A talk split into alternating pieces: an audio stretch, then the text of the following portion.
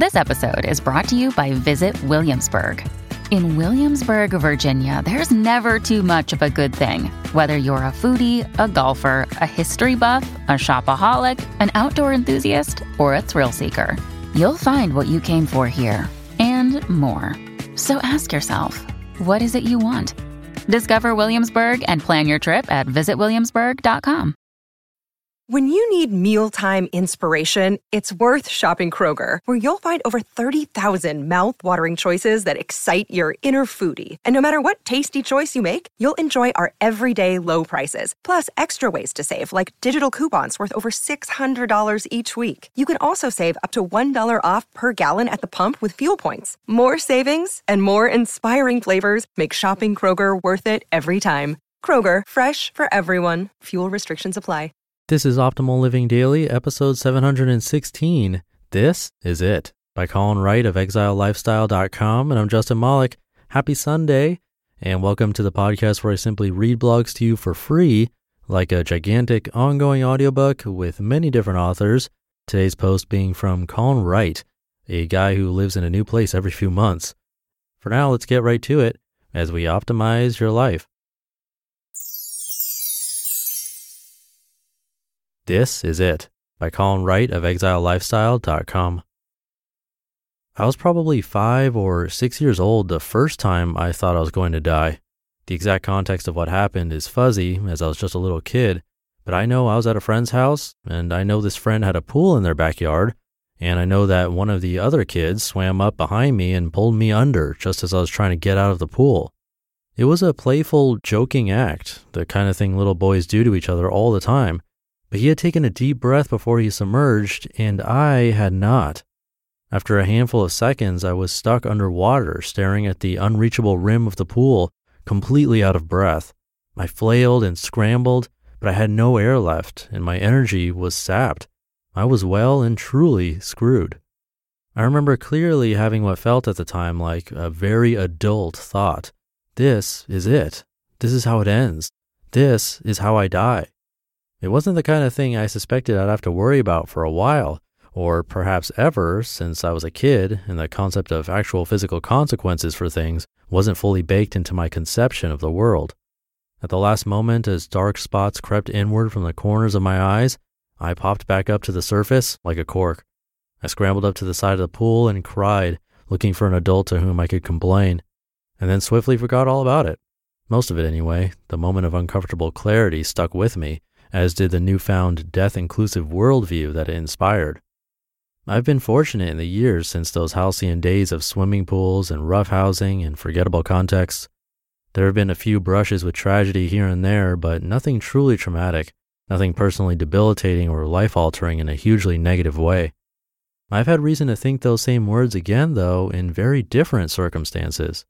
I started out my first business when I was in college, and there was a solid amount of fanfare surrounding its arrival in the local business ecosystem. The initial launch event felt like a milestone to me because it represented an extreme push into the unknown. I was testing the far expenses of my abilities, and my shuffling in what felt like the right direction somehow resulted in a product that didn't totally suck and wasn't widely reviled. In retrospect, that same event now stands out as a high point before a fall. The business hit its crescendo early, and I didn't know enough or have enough experience to recognize it. My own ignorance of many things led to its collapse, that failure marked by an immensely hyped and wildly unsuccessful second event. The night of that first event, though, when everything seemed to be going so well, and when I still had no inkling of what might come next, I thought those same words. This is it. This is a turning point of some kind. This is something important, worth remembering. This could be a moment I look back on as the start of something wonderful. That did turn out to be the case in a way, though not in the sense I originally intended. That failure was an important moment of growth for me. It helped me recognize the value of many things I had taken for granted and gave me the opportunity to stand back up under my own steam after taking a gut punch. There's one more moment in which those words came to mind that again served as something of a turning point in my life. Years after that failed experiment, I was living in LA I was on my third business, and this one was doing really well, way better than I could have hoped for, actually, considering the competition I was facing at the time in the market.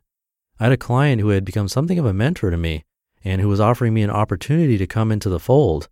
to work for him, to run some of his business interests, to make gobs of money, to have a certain kind of lifestyle. I remember standing there in his office looking around at the trappings of wealth with which he surrounded himself, thinking about all the people I'd met who worked for him and all the wealth trappings they possessed and flaunted. I also thought about how much stress I was dealing with pretty much all the time while working for him. The payoff was high, but the expectations and potential to mess things up were also amplified. Everyday things like getting stuck in traffic and struggling to get sleep and neglecting the gym for the third night in a row were wearing at me physically and psychologically. Being stressed all the time was stressing me out. This is it, I thought. I can see my future. I can see it all rolled out in front of me like a red carpet. A huge opportunity of the kind I've been hoping for since I got into business, became an entrepreneur. The big payoff. The next three decades or so set in stone, chiseled into ridiculously expensive marble. I remember the look that client gave me when I thanked him but turned him down. It was unthinkable that I would say no. It was such a sure thing, a gold paved path. That decision turned out to be perhaps the best one I ever made. It's no coincidence that it was also one of the most difficult. There's still a part of me that wonders how things might be different had I vastly more monetary wealth than time, the opposite of what I chose. Part of what I love about my lifestyle today is that Although there are periodic whispers of that first story, moments where I wonder if I've stumbled into something dangerous or even fatal, I experience plenty of the second, opportunities to challenge myself and face difficulties, emerging stronger on the other side. And in the eight years since I started traveling, since that pivotal moment in LA, I've yet to be faced with a predictable future, one in which my entire story is visible, knowable, and set in stone. This is a less traditional and often less comfortable path, but it's also anything I choose to make of it. You just listened to the post titled, This Is It by Colin Wright of ExileLifestyle.com. Another day is here and you're ready for it. What to wear? Check. Breakfast, lunch, and dinner? Check. Planning for what's next and how to save for it? That's where Bank of America can help. For your financial to-dos, Bank of America has experts ready to help get you closer to your goals.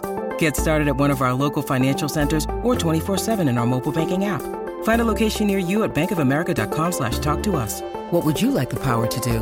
Mobile banking requires downloading the app and is only available for select devices. Message and data rates may apply. Bank of America and a member FDIC.